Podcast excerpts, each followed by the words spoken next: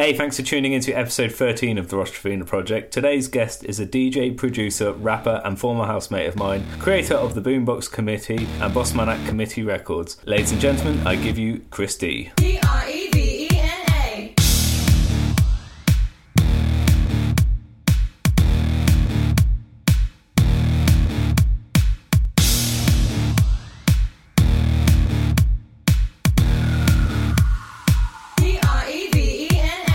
So let's get down to business. We got Kris Dee here. So yeah, we used to DJ together, which might surprise to hear if you uh, read Kris's Word for Magazine interview. Oh yeah. oh yeah. I was Uh, "Ooh, my name's nowhere. Thank you. Awkward. Yeah. there was another thing that stood out about the magazine as well, actually, which was it was quite a funny thing. It, you said something like you you played at an event that was inclusive to LGBT, and it, I just had an image of like, does that mean all your other events haven't been? Yeah, like, no gays allowed. nah. Yeah. It's normally quite a strict policy there. Know. Unless I know people personally, I just don't really want them at the events. You know. Like. But yeah, do you remember how we first met? yeah. You fucking got your ball bag out. Oh, what time was that?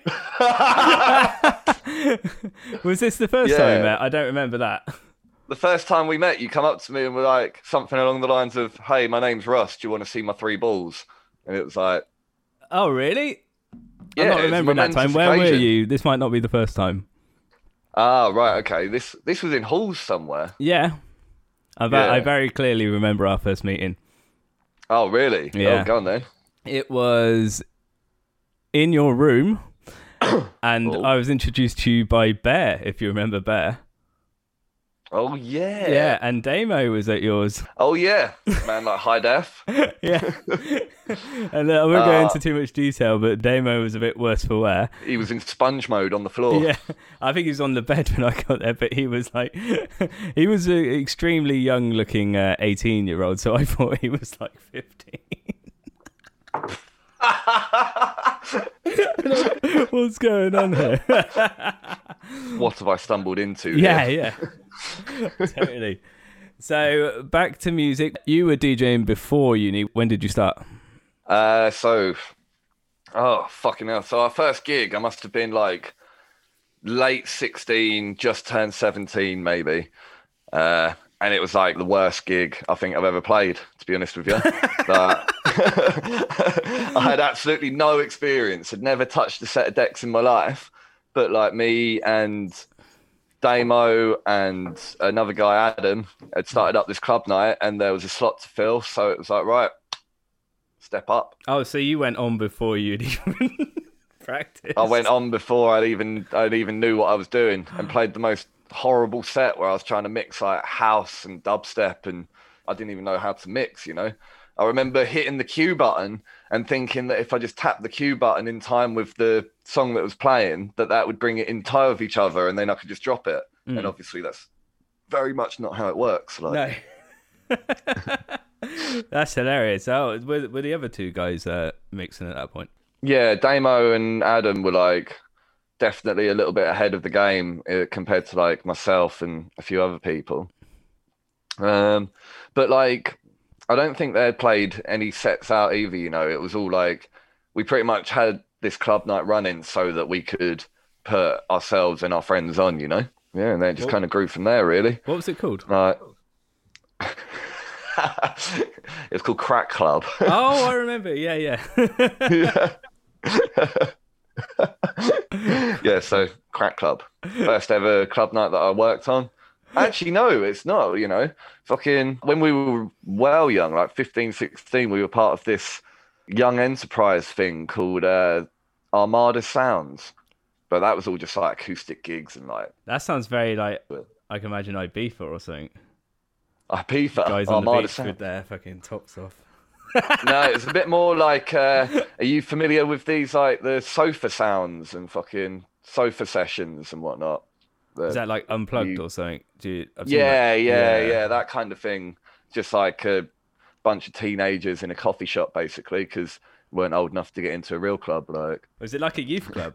no, it's like a it was like a school based thing, like uh, for people who were doing uh, business studies at A level. Hmm. Um, and so yeah, and like a group of us just got together and started doing events. You dabbled in dodgy names actually for club nights, didn't you? Because your one uh, first year of uni was called Eargasm.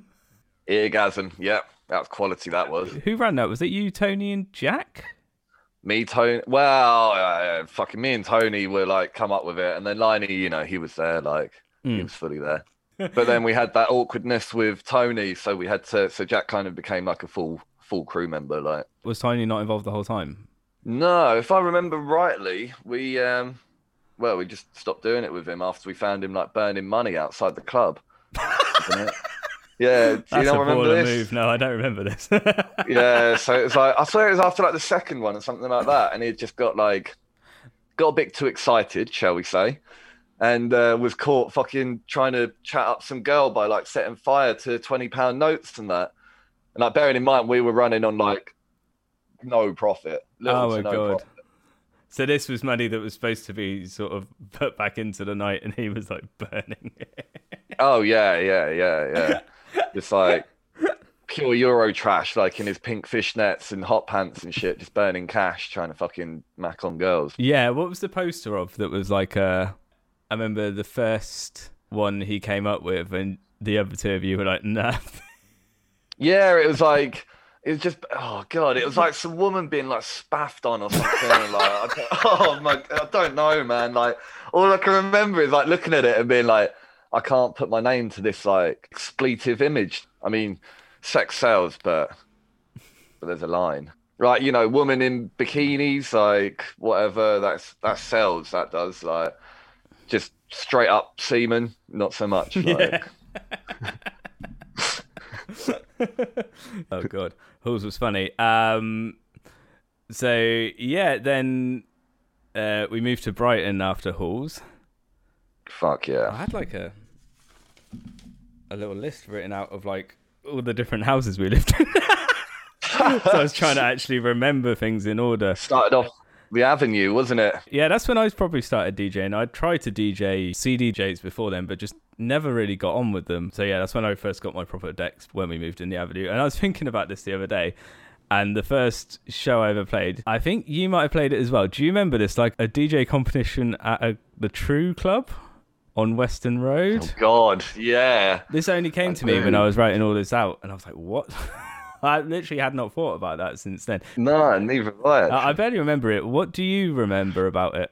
I remember that we turned up to like an empty club, hmm. played a little bit of a set. Did we all just spoke to this guy who was pretty much just like, well, you guys are pretty much the only ones that have turned up, so I can't really remember. Hmm. I, I remember it being empty. That's the only thing I remember. Yeah, it was completely empty. And hmm. then I can remember off the back of that, I think because everyone else in the house went home, and I decided to stay down in Brighton so that I could go and play this this second round, and turned up to it, and it was like I was fully expecting like well a DJ competition, you know. We got there and it was like some R and B dance hall night, you know.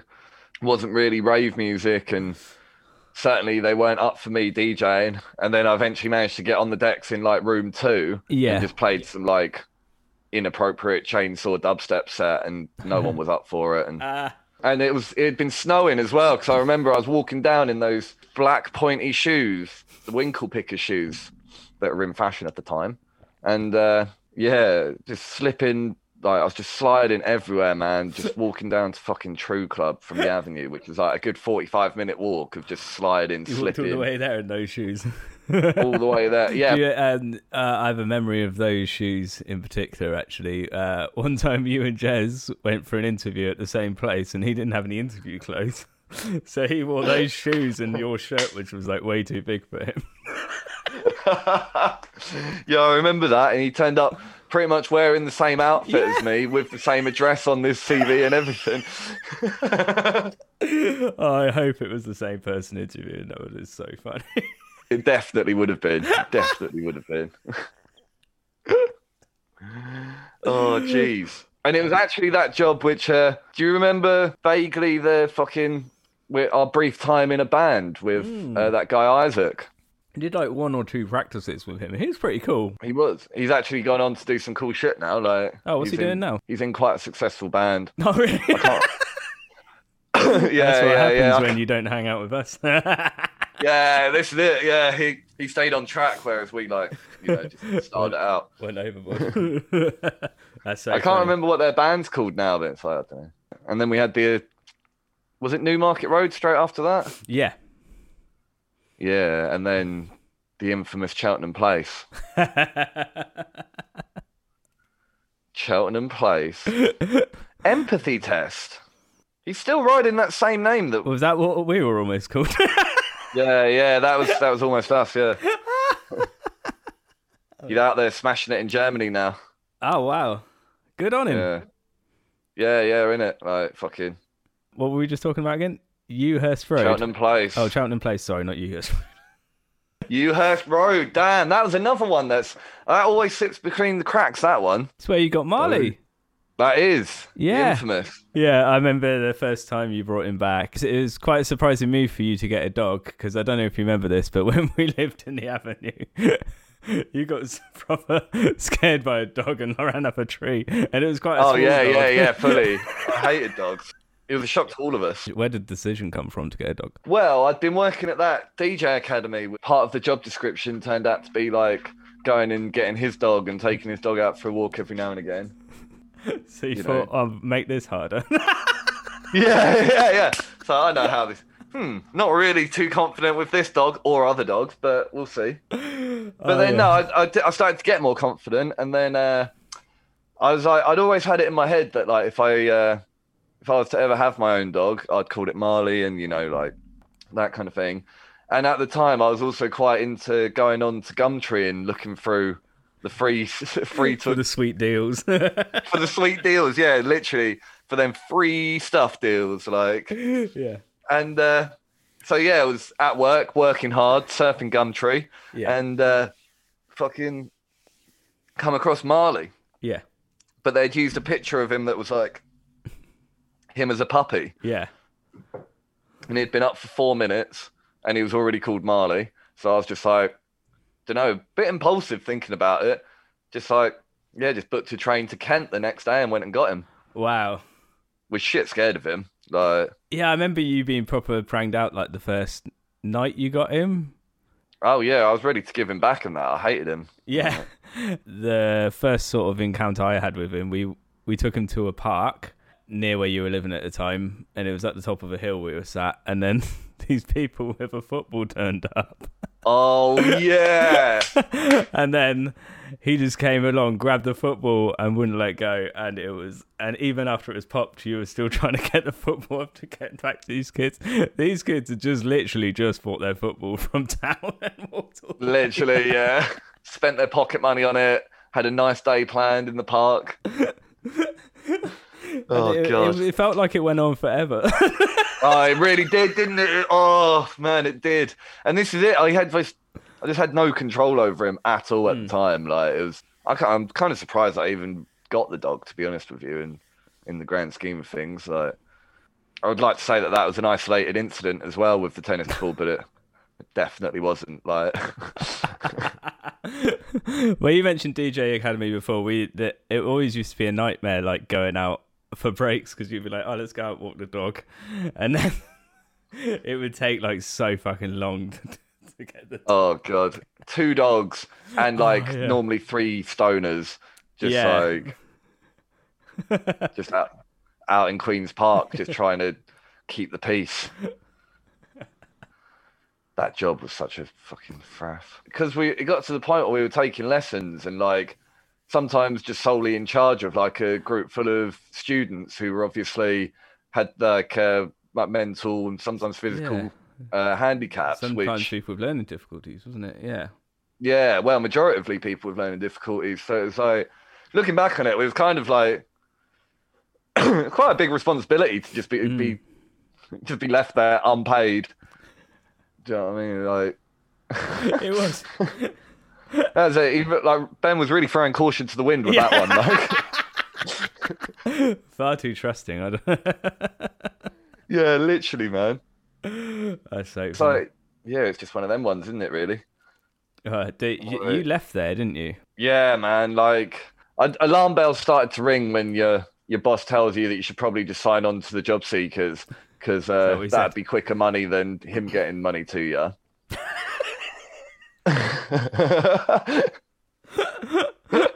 I don't remember this. I, I actually got fired from there, funnily.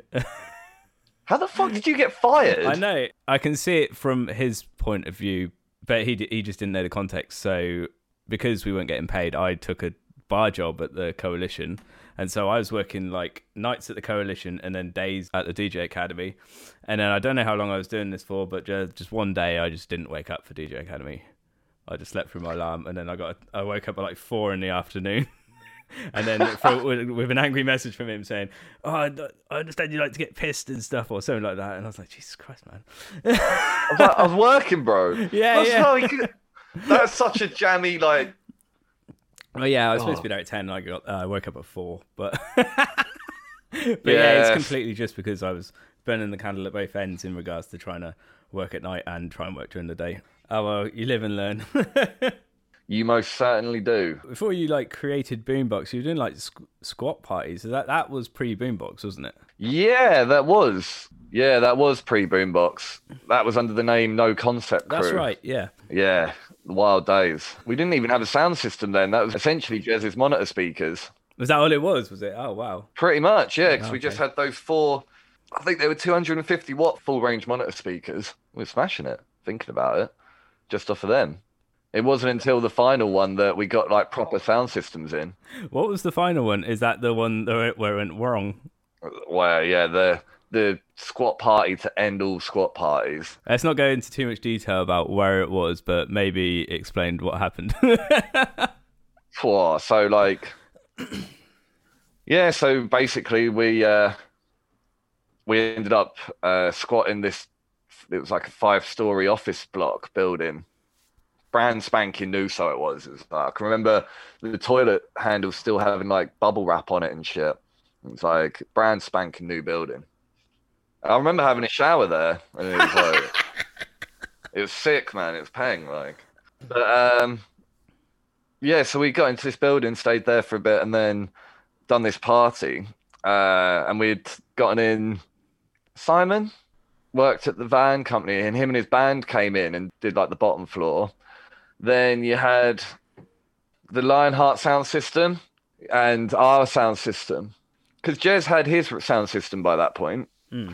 So I think it was Jez's sound system with bulked up by a bit of Lionheart and then Lionheart sound system on the top floor playing reggae. And then yeah, it just it started off really nicely actually, and uh, all was going quite well. And then unfortunately, these guys who we had hired to be our security guards for the night, one of whom very professional, another who not so professional, and took the informal scenario as like uh, an excuse to, do you know what I mean, act the big man and fucking like normal club bouncers aren't going to get away with threatening to cave in teenagers' heads. Do you know what I mean? And all of this shit. And like he was going around swinging at people and like very much just took it to be like a So, oh, so he was he was being a bit of trouble then.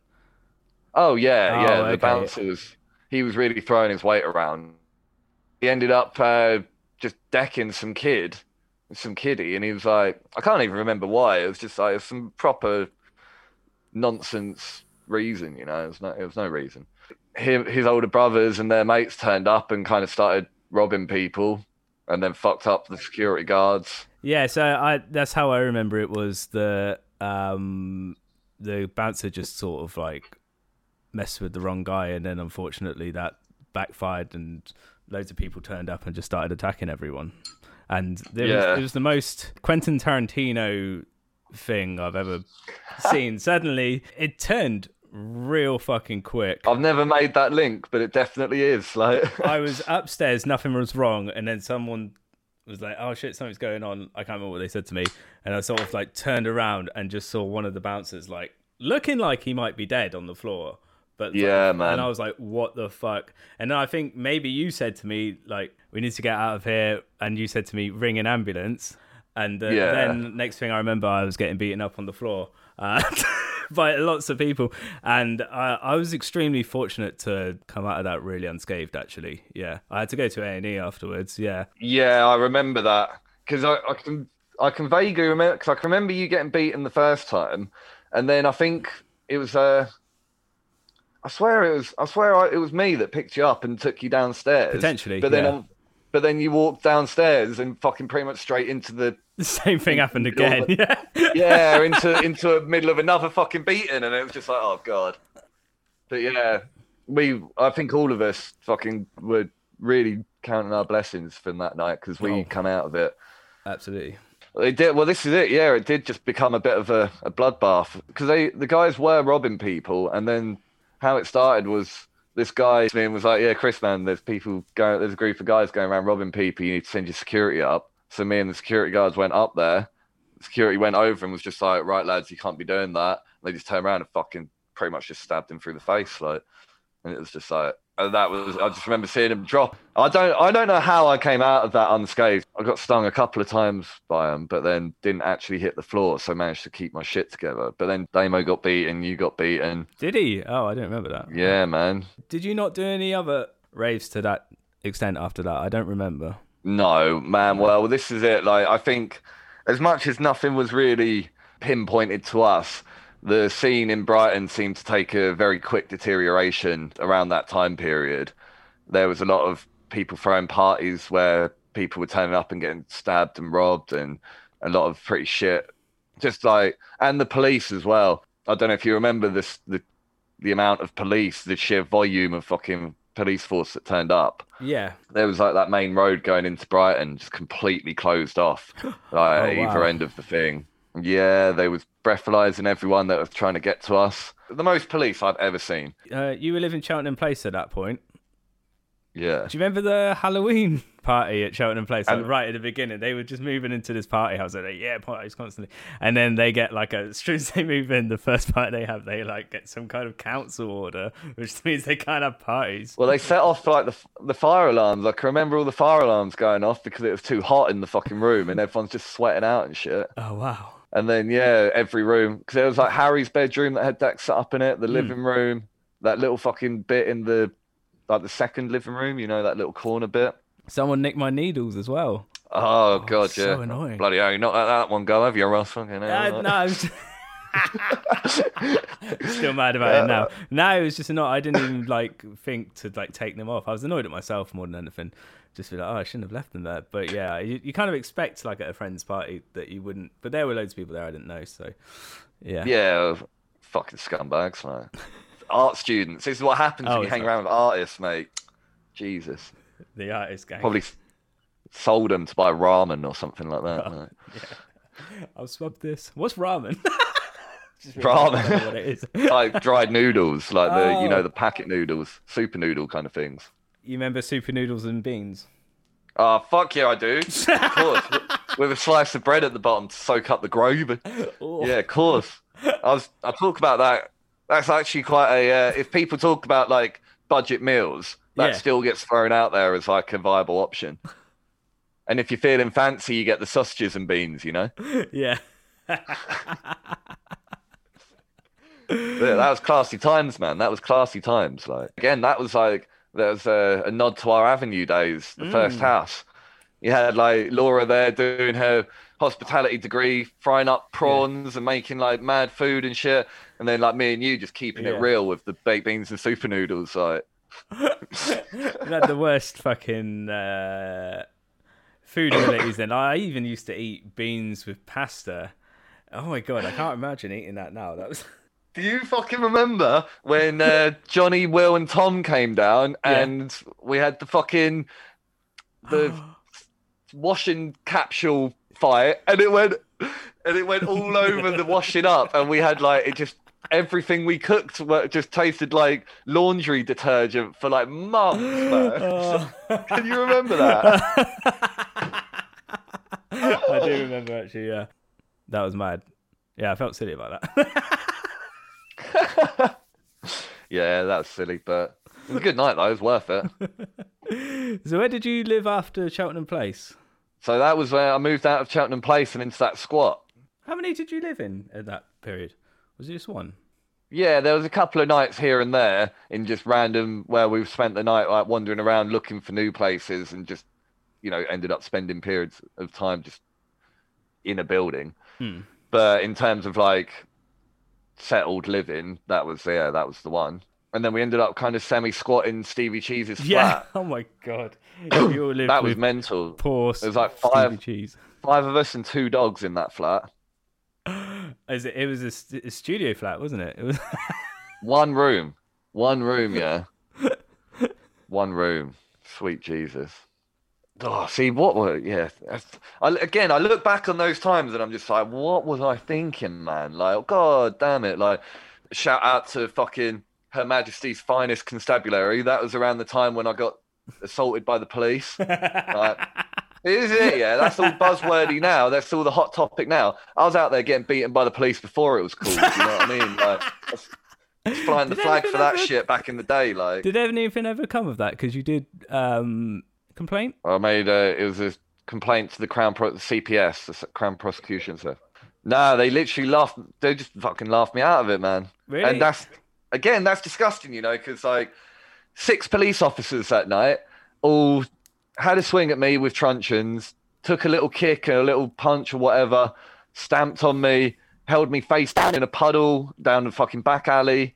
Do you know what I mean? Like, it's a it was a dodgy situation looking back on it. Mm. And then their response at the time when I made a complaint was that five out of the six body cams weren't working, and and the sixth body cam happened to just be pointing in the up, uh, wasn't watching at the time, pretty much, Oh, just okay. basically facing the other way. That's almost the, that almost makes it seem more dodgy if it's like five out of the six cameras won't work. Yeah, it was a real example of them like of the way that they treat uh people who they view to be like down and out or like like because obviously at the first they're all like you know stamping on me laughing about it joking about how they're going to find drugs on me all of this and then they don't find anything on me they realized that i wasn't a, a heavy drugs user they realized that i Oh. wasn't some like you know i was actually working two jobs at the time So you, and they were just you perceived it as if you were a her- uh, some kind of drug addict. well they assumed that How did the encounter start? Like, because you ran away. Well, we we had been out that night, me and another guy who I won't I won't incriminate. But yeah, We'd been out trying to break into buildings to find somewhere to live, and that was after a long, long night, building number seven. And we'd actually the police had been called on us for building number six, and uh, but the police had taken their sweet time, and so didn't actually come across us until just by chance they rounded the corner driving to building number six and found us breaking into building number seven. Ooh. At which point we just legged it. I literally got caught crowbar up against the fucking door like that. Like, Mm. when they got up to you, uh, were you like flailing about to get away, or were you kind of like, I'm caught at this point? Like, how did that go no, no. Like, so I ran, took a wrong turn in, went down a dead end, realized my mistake, and immediately dropped to my knees and put my hands up. Oh, really? And they kind of just bashed you up. Yeah, Oh, yeah. First hit was a hit with the cosh to the collarbone here. Right. And that Shit, just sent man. me fl- like pretty much just put me on my like on my back and then just got spun over and had my fucking back kicked and my head Mm. someone was like "Hold like that and like grinding my face into the gravel. Uh, it's fucking yeah, it wasn't very nice. Ah, that's such a shame, man. So uh, then after that, you moved into Kemp Town. Is that right? Yeah, moved into the flat. Moved into the flat. Uh, that's kind of where Boombox arose, if I remember correctly, because you you did a course with the Prince's Trust. Is that right? That's right. Yeah, the new enterprise scheme, and uh, yeah, through that because initially started off originally trying to make my own DJ academy. Oh, was it? oh, okay. Uh, that was what that was the idea I went with uh, initially. Hang about, I'm just going to put some food down for Marnie. yeah, so fucking that was the one. Uh, that was the initial idea, but then my job centre coach ended up being like, oh, ended up basically talking me into sound equipment and audio equipment, Hmm. and from that spawned the uh, yeah the boombox, Kris Dee's boombox. Oh, that's crazy. and obviously Boombox Committee. Although I, I, I dare, I go, I'd go as far as to say that Boombox Committee was like, it was already kind of established, just wasn't called Boombox Committee. Do you know what I mean? yeah, yeah. Like it was already the makings of it were already there, the elements were already there with all of us doing our bits and bobs, and we were already working in like the events industry and the music industry. It was just a yeah, it was just the name. It was just the name that arose then, really, because essentially it had been running for years beforehand, just just not as Boombox Committee. Yeah. Oh, okay. So, so I remember we were playing uh, Gypsy Disco regularly Yeah, in um, the second room, and Tipsy Gypsy as well. Do you remember that? yeah, not a rip off. it was all the same people, all the fire people from that, and it was a weekly yeah, yeah, yeah, and then and then Bohemian Ballroom sort of spun out of that as well. The Tipsy Gypsy nights were by far, I think, the most chaotic. Like, yeah, yeah. That's True. I mean, obviously, Gypsy Disco itself was a spectacle, but like, in terms of just like spontaneous madness, I think those Tipsy Gypsy nights were like, we never planned it to be a madness, but then it just always ended up being a madness. Mm. And it was like really, the pub was not kitted out for the kind of madness that we were bringing there every week. yeah. That's funny. How how long were we there for? I can't even remember. It was only a few months. Was it Oh, okay? But it was every week, it so got- it felt like quite a long time. Yeah, and we were getting paid for it as hmm. well. That's like fucking that was a big thing. I, I remember getting money for it and shit. It was like, yeah, sick. Like but then I think it got to the point where Oh my god. Oh my god, no, I just remembered what happened. Yeah, you I just, remembering remem- how it ended. Well, the fucking the the venue got robbed, didn't they? By like, because do you remember the head candy next door got squatted? no, but yeah. Well, it got squatted, and the, the back of it was on head candy, and they would the, the guys who were squatting head candy Yeah. fucking uh, climbed in through the top of the pub and stole all of their decks and fucking audio equipment and shit Oh, to go no and use in the squat party the next door, Oh my god. That wasn't which what I was was the same thinking, night but- as the Gypsy Disco night. We, I think we all went from Gypsy Disco to there, if I remember rightly. We did. Oh my god, that was the Yeah. set. That was that equipment had been robbed from next door. I did not know about that. and then had the awkward conversation of, I was like, went in there the next time because he called me in and was like, I need to speak to you. Can you come in? Went in for a chat during the day, thinking it was going to be about getting more money and expanding. Mm. And he was like, Yeah, so um, I don't know if you know the guys who were, were you at the party next door? And I was like, Oh, yeah, man. Yeah, yeah, we were there. And he was like, Do you know them? I was like, No, not really. And he was like, Oh yeah, so like they basically robbed all of our equipment, um, so we can't continue doing this because we've got no like sound in the pub anymore. Oh fuck. So, but um, that's I I didn't realize that's why it finished. Actually, I thought it's because maybe the week before that we'd had like a a, f- a few noise complaints out the front. Do you remember this when the bongos were being played? Yeah, I do because we had like we had the full full performance. We had fire spinners and drummers and like fucking all sorts going on out there. I think everyone was extra hammered. We were all dancing in the road, getting in the way of cars. I remember cars just having to stop while we were dancing. in the Stop for us while we were filming because there's still that video knocking around somewhere. The There is. the one that you made.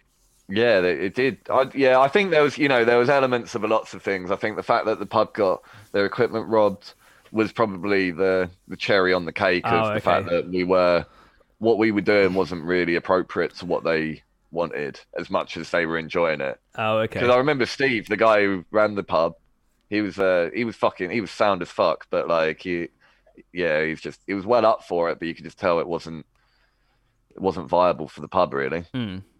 Not to mention, I don't think we were really bringing in much money because if I remember rightly, they were just giving us like twacker after twacker after twacker, fucking, and then none of the people we were bringing were buying drinks in the pub. They were all just crusting out out the front, like drinking street beers and whatever. Like, That could be true. Yeah. Well, we we were given money to buy everyone beers, weren't we? yeah, You remember we used to go to Morrison's before Um, and get like two crates. Yeah, two crates of cider. Yeah. So, fuck knows if anyone actually bought any drinks of the people who came. But yeah, those was just for the performance, really, It- wasn't it? If But- anything, the pub was buying us drinks. So yeah, yeah. the pub was buying the attendees drinks. If anything, yeah. Yeah, yeah. So yeah, fucking and that Oh, that's so and funny. that, and then obviously the Bohemian Ballroom days, and that was I don't know. To be honest with you, like as much as we had fun and whatnot, I feel like the Bohemian Ballroom was, it was not the greatest example of of what we could do. You know, Yeah. like it was fun and it certainly had like things going on with it, but like we were trying to do something middle of the week at a fucking club that was a bit off the beaten track. Um, What? What day was it that they used to run? I don't remember. Wednesday. It was every it was a Wednesday every month. Was it really? Oh, okay. Yeah, the midweek sessions. That's an interesting fact I don't actually remember about it. Okay. But then yeah, so it was all right though, you know. And then we had the Ragga Twins come and play there on the last one of that. Was that the last one you did? Yeah, yeah. Was it? Did that end you financially? Did it? No, I think we just about broke even every time. Oh, okay. So I remember there wasn't as many people there as you might have hoped. Well, that was after the bank holiday, Oh, okay. which, to be honest, I think might have even been after that rave. Was it Oh no, really? no, it wouldn't. It would have no, it wouldn't have been. It would have been a little bit afterwards. But yeah, it was another bank holiday weekend, and then we'd they'd obviously we'd had Gypsy Disco on the Saturday of the bank holiday, and then the following Wednesday we tried to put on Bohemian Ballroom, and it was just like obviously no one was up for coming out midweek after they'd just been out all weekend for bank holiday. Oh, okay. Say la vie. Sometimes it goes like that. And then we en- we we did the showcase at the Shibui Festival as well. Um, I don't think I was at that. Nah, to be honest with you, I because I'd done the only reason we got that because I'd done the taking the sound system there to do the main stage oh, the. what was, Shib- what was Shibui again? It was Henry's thing. Do you remember Henry? Oh, yes. Shout out Henry, big up. Um, but yeah, no, he was running Shibu, which it was a fucking nice little festival in its own right. Um, but then yeah, I was doing the the sound system for the main stage. It was nice. Like, it was really nice vibes actually. Hmm. And then that was when I moved to Bristol, pretty much after that summer. Weren't you living in a van for a little bit before you moved to Bristol, around Brighton, or were you living? At Yeah, well, house? this is it. For like most of that year, we I moved out of the house with Jamie and that at the beginning of Mm. 2015, and then from early 2015 up until November, I was in the caravan. So, at what point did you decide to move to Bristol? Tash, who I was seeing at the time, had come back from El Salvador, and we'd linked back up. We'd done the festival circuit that year, and it basically got to the end of the summer, and it was like, right, do I stay in the caravan? Do I sell up and move into a flat in Brighton? Do I think about going elsewhere? And Tash was like, I don't really want to stay in Brighton, but you know, we can do. And I was like, well, I've been here for eight years now. Probably it's time to go elsewhere. So it was either London or Bristol. London, I don't really want to move to because it's quite busy and the, I don't really like the London vibe, you know, very faceless, very impersonal. So yeah, it was Bristol, but then I'd never been to Bristol before, so I was moving here completely blind, which again was probably not the best decision, but what can you do, eh? How did the music scenes compared, like Brighton to Bristol?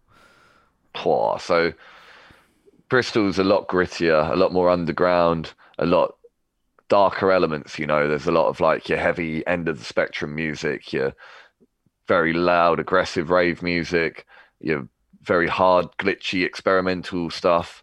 The parties are a lot more like industrial. And and then there's like a big sound system culture here that Brighton doesn't have because obviously you've got the a, a massive Caribbean uh, community here.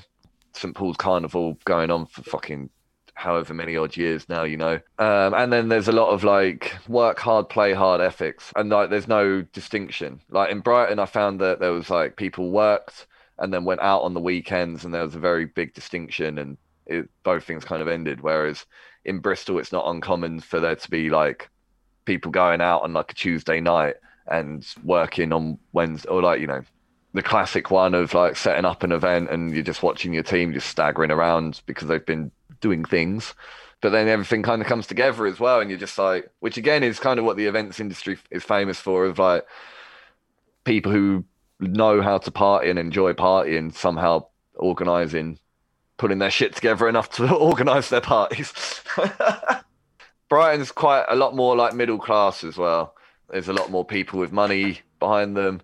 There's a lot more of a happy, smiley, friendly, put on a smile for the world kind of attitude. Whereas Bristol's a bit more like working class, don't have time for your bullshit. Like, How have you changed since you've moved there? how have I changed? For so like Why was a baby crying? You had a baby. yeah, yeah. That's how I've changed the most. Is I've I've had a baby now yeah. on my own, Yeah. test tubes. Like, yeah. No, to be honest, I think the way that Bristol's changed me the most is slapping on a smile to live the life, so to speak, or project that you're living a certain lifestyle. Bristol, there's been a lot more of like reality check elements, you know. It's made me go about my business in a very different way. The way I socialize and the way that, or the people that I'd maybe choose to associate with now is very different. Plus, as well, like the, as much as it probably is a thing for quite a lot of people who work in events and whatnot and music. I, in the more recent years, I've tried to settle down quite a bit. I don't approach going out to events in the same way anymore. It's not like uh like let's face it, we we were putting on events so that we could party, like back in the day, which was fine. You know, a lot of people do that, but nowadays it's a bit more like right, I'm going to turn up, I'm going to act professionally. Like no one wants to rehire the guy that's like, do you know I mean, a little bit tipsy and like chewing his lips in the at the thing. Fun to be around, fun guy, but you wouldn't want to give any responsibility to them. So I think it's kind of been that's mainly been the way it's changed me. yeah. And I wouldn't want to say like a bleaker outlook on life, but it's definitely taken off the rose tinted glasses that I think I had in Brighton, you know? Oh, okay. Has your perspective changed on anything? Well, Brighton is just such a bubble. You forget that the rest of the UK is kind of like just normal balance of people and normal balance of like attitudes and and moods essentially. Like you get quite a wide variety. Brighton's like a party town. Everyone there is there having a good time or looking to have a good time. And there's not so much of a it's quite easy to forget that there are people just living normal lives and working normal jobs and that. Whereas in bristol it's like there's a lot more of a working attitude here. And so I think my perspective has definitely changed in the sense that I now work to better the the sound system, the committee, work to better like myself as opposed to just doing it for the love of the party. I, I don't want to put financial like financial markings on people on like situations and whatnot or on success. I don't want to be I don't want to use finan- financial situations as a gauge for success. But my focus is now very much like I want to build a career from this. I want to like move this to the next level and build like a reputable brand as opposed to just having like a free party crew who's quite happy not making money off of it because you know if you're living in a caravan and your costs are low then you don't need to be that guy who's charging six seven hundred quid. You can just turn around and be like yeah i'll do it for petrol mate no worries. And you know people appreciate it like but if you're putting no value on yourself then no one else is going to Yeah, I've heard that before as sort of like advice online on videos I've seen about uh, people uh, devaluing themselves when they first get into an industry when they're self-employed. And apparently, if you're sort of nervous about asking for money, that you should probably aim for three times what you think you're worth, and that's probably about Yeah. right. So and then even if you end up bartering down a little bit it's not the worst is it yeah, Like- yeah, exactly. Uh, what what's exciting you musically at the moment? You know what? Yeah. So, in the last couple of years, like obviously the sound system and probably myself are primarily known for like rave music, uh, at the very least electronic dance music. But more recently, I've been listening to a lot of like UK hip hop, a lot of drill, a lot of trap, a lot of like American trap. And yeah, I've been really, really getting into that, really enjoying it. The music itself is like it really en- encumbers the like simple but effective thing, you know, Mm. like very simple beats, very simple melodies, very simple lyrics obvi- as well in some cases, but delivered in such a way that's like you can quite happy just sit there and listen to it for hours. Or, or me personally, anyway. Yeah, there's been there's definitely been a lot less of a focus on dance music and uh, and the rave scene in general. I mean, I haven't I haven't taken the sound system out obviously this year, Mm. goes without saying, but like. Uh, You've been doing webcam shows. Boombox committee titties. like- yeah. That's great. Uh, what made you decide to rap? Well, I've always been interested in it, and I've like written, enjoyed writing stuff. Whether I mean, early days it would, it was like stories. I wrote a lot of like weird stories. One of which got used for our mate Harry, uh, his A level art show final piece, Hmm. uh, like little bits of text and things like that. And then I always kind of wrote lyrics in the background and had them there, but was never really too. I don't know. I guess you'd call it just self conscious. I was like self conscious about it, and and it is big to get up and you know perform doing anything in front of other people, and the thought of rapping in front of anyone is like is a scary concept. Even now, you know, it kind of puts the flutters in my belly. But like Do you still feel nervous when you're recording now? not recording necessarily, but then I'm always if I'm recording and I'm at home on my own normally. Like, but the thought of getting up, So that doesn't that doesn't make you uh, scared. no, no. But the thought of like showing someone my tune, like, so this is it, recording it, fine, but actually showing people, I wouldn't sit there and show it to my mates who around, you know, say on, on the weekend or whatever. I wouldn't sit there and play it to them, but I'd upload it, and if people want to listen to it, then they can, you know. Okay. So like, yeah, I guess there's still that nervous element, but then definitely a lot more of a fuck it, I'm gonna do it. I want to become like a performing artist, like so, and or or get the record label off the ground. So I do need to be churning out some stuff. Oh, okay. Tell me about your new goons. Well, it's a, again, it's a weird one to kind of like actually pinpoint who who is. I mean, like, what would you? How would you even class being part of the committee?